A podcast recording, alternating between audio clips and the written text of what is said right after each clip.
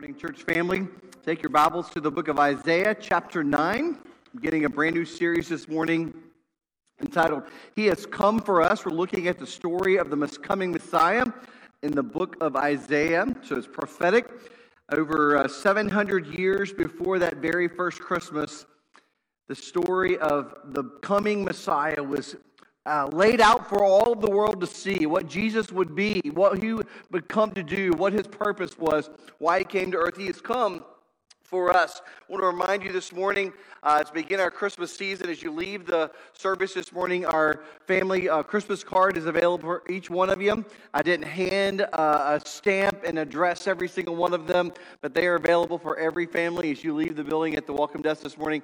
Grab one of those, and from our family to your family, uh, we want to say Merry Christmas, and we hope you'll take opportunity during the Christmas season to be uh, in live and in person in worship. I was talking to someone the other day. They said our kids are almost fully vaccinated. We should be back middle of December at uh, live and in person. And we hope that you'll make every opportunity uh, this Christmas season to be in church. And, uh, and make it a priority. You know, when Christ left the glory and splendor of heaven, he left all the comforts of what was comfortable and took on human flesh and endured the pain and the suffering of this world and ultimately bore our stripes, bore our sins on his body on the cross. And I think we've got to prioritize uh, being in church in person. And uh, with all the things that are distracting us in our world today, we've got to make that a priority. And this Christmas season, thank you for being here. Thank you for being in person. Thank you for tuning in online. And if we can encourage you or pray with you uh, in any way this Christmas season, we want to do so. Make sure you pick up some of these invite cards that neighbor, that coworker, that friend, that one that you've been praying for all year. Uh, this is one Sunday that they will come to church uh, out of the entire year, they'll have an opportunity to invite that one person, uh, or maybe uh, it's a family or a coworker, neighbor, family members that are coming in town. And uh, December the 19th is our Christmas at Calvary Raleigh. That morning at uh, 10.30 and then that evening at 6 o'clock is our uh, candlelight Christmas service. We want you to be a part of that. Live nativities on stage. There's going to be cookies and cocoa and coffee and just a great time of celebration and want you to be a part of that. So take, uh, take advantage of these, uh, put them in people's hands over the course of the week.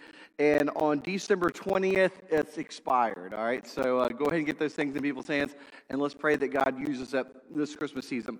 700 years ago, I mentioned before the very first Christmas, the world was, was surrounded by darkness, a, a dark, uh, sinful place. And in order to really understand where Isaiah is coming from, where the prophet Isaiah, we have to go back and understand the history of the nation of Israel. And some of you may be, my wife, she's like, I hated history. That was my least favorite subject in high school. Uh, some of you are like, I'm just tuning you out right now for a few moments. But understanding the history of the nation of Israel really helps us understand what the Messiah meant and coming to earth and, and how significant it was. They were in spiritual darkness. In Genesis chapter 12, God selected uh, Abraham to be the grand patriarch of, of, the nation of Israel and make him the father of nations. And, and, and you see, he was the father of Isaac, and uh, he would become the father of Jacob, who had 12 sons. that would become the 12 tribes of Israel, and they would eventually settle into the promised land.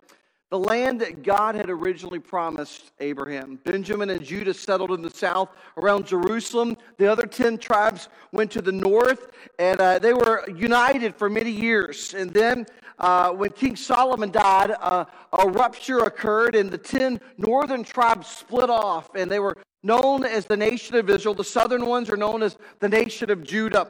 It didn't take long for the northern tribes to turn away from God and begin worshiping false idols and false gods. They became increasingly depraved, and, and that's what we talk about them living in darkness. It was not it, it, it, was a spiritual darkness they had turned their backs on god and they became increasingly depraved eventually made an alliance with syria in order to attack judah so as you can imagine the people in the south are afraid here's 10 tribes that are united and desiring to defeat you, to, desiring to destroy you. And uh, Isaiah predicted the northern kingdom would be destroyed by the Syrians. Not surprisingly, this came to pass. The ten tribes were decimated and dispersed, and they became known as the ten lost tribes of Israel. The area to the north in Israel was filled with darkness, with distress, with despair. And so, while, what, while this is the history, it also describes the entire human race that is living in spiritual darkness this morning. When you watch the news, when you turn on uh, CNN or Fox News or ABC or any whatever your favorite station is, you watch what's happening around our world. You see what's happening in our schools. You see what's happening in, in shopping malls in our cities. You see what's happening uh, over in the Middle East. And folks, sometimes it's easy to say, we know, that happens in New York, that happens in LA. No, folks, it's happening in Raleigh, Durham. It's happening in our hometown. And you wonder where all of this wickedness, where does this mind, what would cause a 15 year old to lose it and, and, kill students in his school? What would cause parents to, to uh, aid and abet that, be a part of that process and allow it to go on under their own roof? If you can imagine what's happening, there's a spiritual darkness that is, is evaded our entire, uh, our entire world. And, and it's, it's a sinful nature. They became increasingly depraved. And as the people in the south were afraid, God raised up the prophet Isaiah to give them hope in Isaiah chapter 7 and 8. And as Isaiah predicted, the northern kingdom would be uh, uh, destroyed by the Syrians. And so it came to pass, and they became known as the 10 lost tribes of, area, uh, of Israel. The, the area to the north of Israel was filled with darkness, and, and that's part of their history. It's part of their story. God created us, though, to have a real relationship with Him. If you feel this morning this distance from God, it's because there's a darkness. Sin is separating us from a right relationship with Jesus Christ. And we, we've turned away from Him. We've turned our, our backs on Him, Isaiah will say, and we'll read those verses here before too long. They begin to serve other gods, and it leaves us in despair and distress. We get a picture of the situation in Isaiah chapter 8, and we'll get to our text in just a moment. It says, And they will look to the earth, but behold, distress and darkness, the gloom of anguish, and they will be thrust into thick darkness. You see, what happens is the word distress ultimately speaks of extreme affliction and discomfort, and gloom has the idea of despair. They literally could not see past their certain circumstances that seem like we will never uh, overcome this. And, folks, maybe you're living in that situation this morning. You're in darkness, and maybe you're looking around at, at the last year and a half, two years, and thinking, how are we ever going to break out of a pandemic? How are we ever going to get back on the right footing? How are we ever going to find our way? And, and Isaiah is offering hope. The light of the world is Jesus. He comes to offer hope to, to all of mankind. Zephaniah chapter 1 describes a day of darkness and gloom, a day of clouds and thick darkness. So, our main idea this morning as we look at Isaiah chapter 9 is Jesus lights the way for those living in darkness. And, folks, we're going to see over the course of the next three Sundays how God offers us a right relationship. And not only does He bring light, He's offering us life. He's offering us eternal life. He's desiring to radically transform us this morning. So, this morning, our first point is Jesus moves us from gloom to gladness. Sometimes we look at our circumstances and we can't, all we can see is the despair of what's happening and how far uh, removed we are from where we would like to be and where we see ourselves in this life. So, in the midst of the gloom and, and the grief, Isaiah announces a message of grace and glory. It says in verse 1 There will be no gloom for her who was in anguish. In the former time, he brought into contempt the land of Zebulun the land of Naphtali, but in the latter time he has made glorious the way of the sea, the land beyond the Jordan, Galilee of the nations. This verse begins with the word but. Anytime you see the word but, it's referring back to something else. And it's referring back to the previous chapter in chapter 8. The phrase is brought into contempt has the idea of they were cursed They were trivialized. They were, they were desperate in need of, of a move of God. They're desperately in need of, of God to radically transform them. Zebulun and Naphtali are tribes to the north of Israel, making up the land of Galilee. And I've, I've traveled there a couple years ago and had the chance to see some beautiful area. It's a very fertile area. There's a lot of beautiful crops there and things that are growing. But the ter- territory of Zebulon, not to be confused with Zebulun here in North Carolina in the Triangle, but Zebulun uh, in Israel is located near major tra- trade routes. And this uh, tribe fought valiantly and uh, various battles, and, and the tribe of Naphtali experienced lots of struggles because of its proximity, proximity to Syria. The Way of the Sea refers to an international highway that runs from Mesopotamia to Egypt. So, all of that history to say is they were living in a tumultuous time, and it was, it was a place of, of great darkness. The land of Zebulun and Naphtali are called a humbled land. They experienced desolation destruction, darkness. And in the midst of this mess, Isaiah brings a message of future hope and healing. I love when you open the Word of God and it gives you hope that, you know what, we are not stuck in our trespasses and sins. And, and Isaiah says we are all like sheep. We've gone away, we've turned everyone to his own way. Folks, Jesus Christ offers hope. He offers healing. Christmas was and is, is birth of, out of great grief and deep darkness. While the angels are proclaiming peace on earth, and Herod was preparing to annihilate infants. While Mary was worshiping, other mothers are weeping for their lost children and, and, and for the, their young boys that were to be killed. Christmas joy is best understood when the junk of life is all around us. Gladness comes when we're grieving. And I love the fact, the verse that says, joy comes in the morning. But we might weep today. We might weep tonight. Fact, we might spend nights weeping over the, the circumstances of our lives today. But Jesus Christ offers us hope. He offers us joy. And there's something to get up and live for. Jesus lights the way for those living in darkness. We see, number two, we see Jesus moves us from darkness to the light of life. In verse 2, he says, The people who walked in darkness have seen a great light. Those who dwelled in a land of deep darkness, on them has light shone. Folks, when we look at the Word of God, it gives clarity of, uh, of the purpose.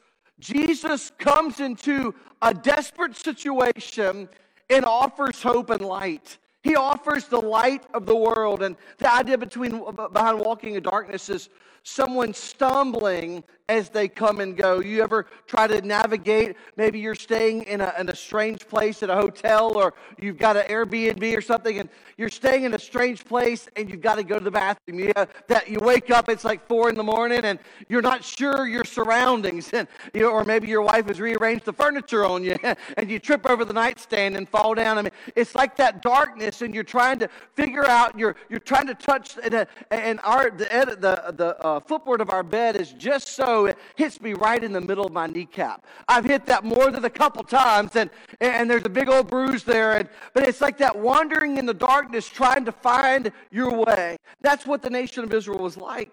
The idea of walking in darkness, Proverbs 4:19 says, "The way of the wicked is like deep darkness. They do not know over what they stumble." Jeremiah chapter 23 says in verse 12, "Therefore their way shall be to them like slippery paths in the darkness into which they shall be driven and fall, for I will bring disaster upon them in the year of their punishment, declares the Lord. So while people are walking in the dark, all of a sudden the great light of the Savior, the light of the world, appears on the scene and, brings light, brings hope, brings life to a, a dark place. And Nazareth is where Jesus was born. And I love all of this in Isaiah chapter 60, verse 1. It says, Arise, shine, for your light has come, and the glory of the Lord has risen upon you.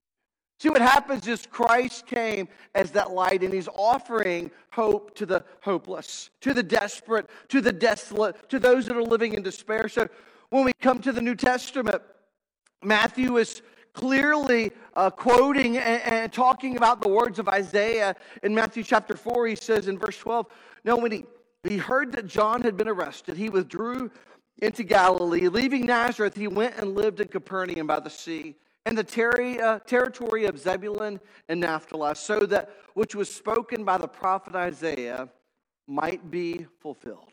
Jesus left Nazareth because he had no honor in his hometown. And in fact, they tried to kill him. So think about it. Nazareth is where Jesus was born, and it was located in Zebulun. Capernaum is where he, he based his earthly ministry out of, where he would travel back and forth to Capernaum. It's in the land of Naphtali. The fact that Jesus grew up in Nazareth and lived in Capernaum is a direct fulfillment of Isaiah chapter 9. So when I told you to hang on, it's the whole of the history is going to come back. All of this is a fulfillment in the New Testament of what Isaiah the prophet gives us in the Old Testament. Jesus it was, wasn't an accident. It was clear from the phrase he says, so that it can be translated for the purpose of, it would be spoken as the prophet Isaiah, it might be fulfilled. It's giving us clarity in the New Testament of what is being said here in Isaiah chapter 9. In Matthew chapter 4, verse 15, the land of Zebulun, the land of Naphtali, the way of the sea, beyond the Jordan, Galilee of the Gentiles.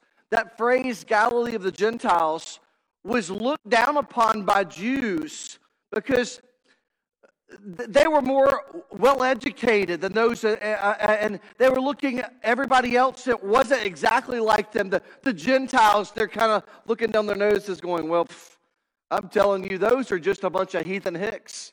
Those are just a bunch of southern rednecks, so to speak. And you ever have that feeling like someone's looking down on you, like they're just a little bit better than you? There's nothing like that condescending feeling of feeling like you're inferior. And so they were looking down on them like, what could possibly good come from this region, from Nazareth? And that's why Nathaniel said, Could anything good come out of Nazareth? I mean, it, it, was, a, it was a mindset of the people. To think that the Messiah would come from this region was beyond their comprehension. It blew their minds that he could possibly come from Nazareth.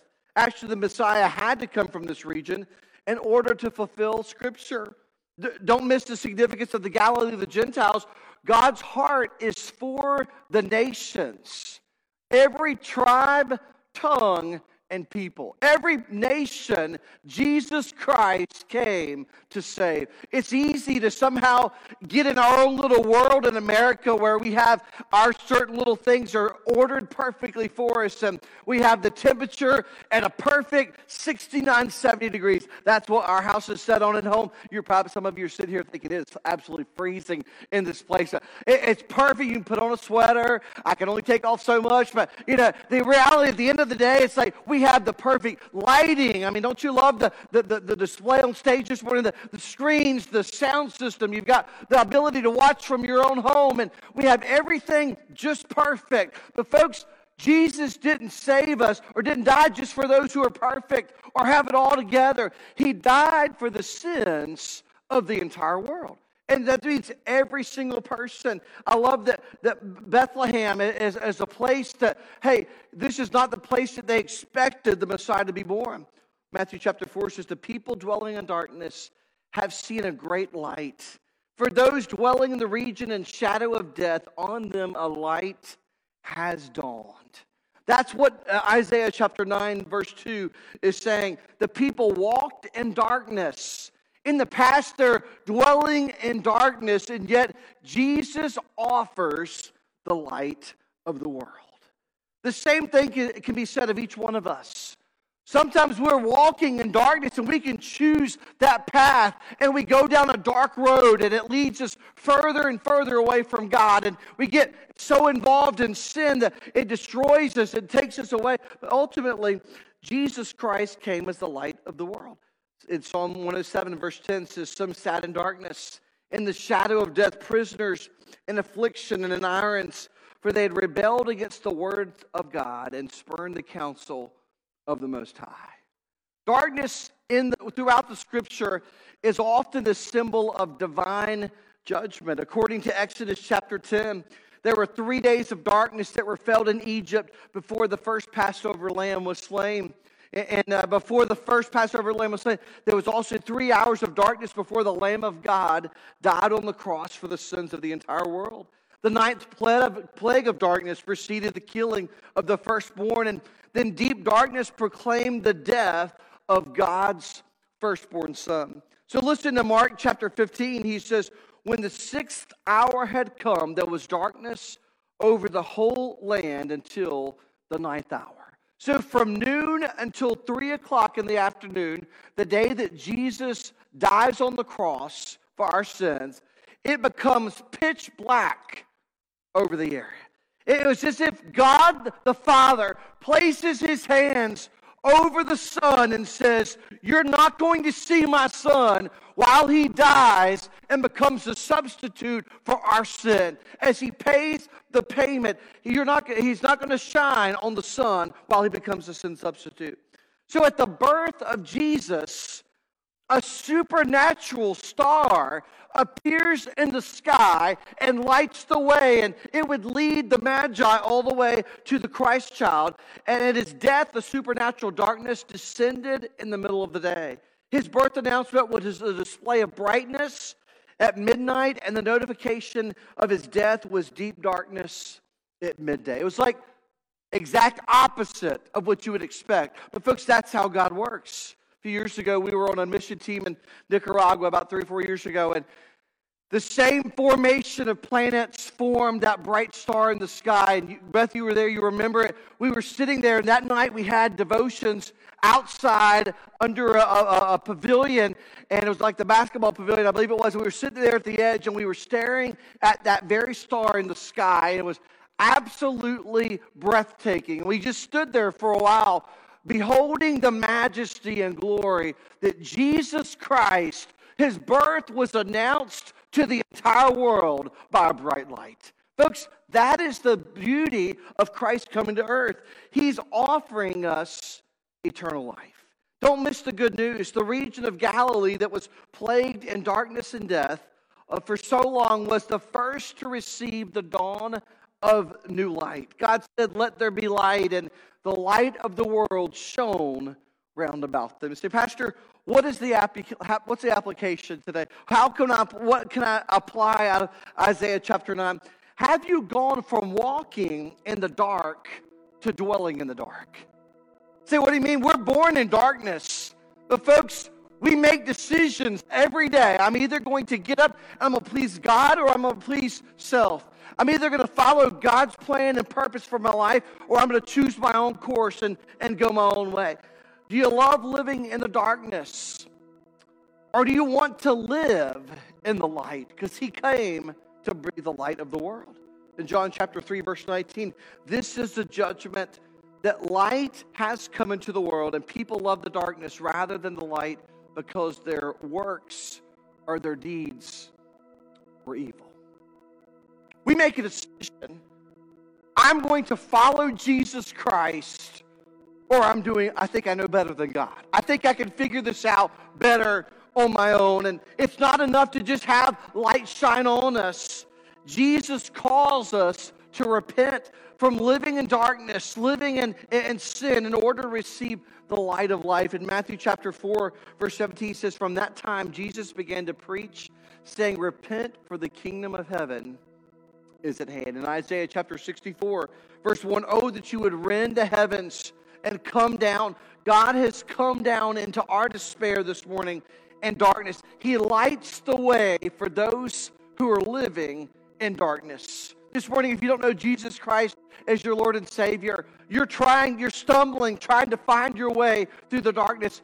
Let me let you know Jesus came to light your path. He came to offer that way back to God. And folks, it doesn't matter what we've done, He is faithful and just to forgive and to cleanse us from all of our sins. That's the beauty of a relationship with God. It's not based on your merit. It's not based on your value because, folks, at face value, we don't have anything to offer God. But, folks, because He loves us so much, He sent His Son Jesus to die on the cross to bring us out of that darkness. He wants to move you this morning from gloom to gladness. He wants to transform the disparity of your life, the despair, the, the, the trials, the, the struggles that we face in this life. And folks, all of us, including your pastor this morning, are, have struggles. We have things that the devil is trying to get a foothold or a stronghold in our life, and we've got to constantly be putting that on the sacrificing that on and folks giving it to God, confessing our sin and turning back, repenting and turning back to the Savior, choosing to walk in the light. He wants to move us from gloom to gladness. He also wants to move us from darkness to the light of life. This morning, if you don't know Jesus Christ as your Lord and Savior, the opportunity today is to allow the light of Jesus Christ, God's Son, to shine in your heart and your life. And, folks, as we begin to look at the scriptures, and we'll look next week and the following week and, and the, the day after Christmas on the 26th, at how Jesus Christ ultimately laid down his life on the cross and offers us eternal life. He offers us a freedom from our sin. He wants to change us from that darkness to the light of life. So, this morning, if you're stumbling around in the dark, are you tired of living in gloom? It's time to make him room. You see, as Joseph and Mary would make their way to pay their taxes in their hometown, ultimately, we know the story there was no room in the inn. Folks, is there room in your heart for Jesus? Is there room for the relationship that Jesus is longing to have with you? John chapter 12, verse 46 I've come into the world as light, so that who, whoever believes in me will not remain in darkness. This morning, if you're tired of dwelling in darkness, it's time to repent. It's time to believe that Jesus died in your place and you receive him into your life. And folks, if you're ready to be transferred into the kingdom of from the kingdom of darkness to the kingdom of light, he will forgive you this morning and he will offer you eternal life. Heavenly Father,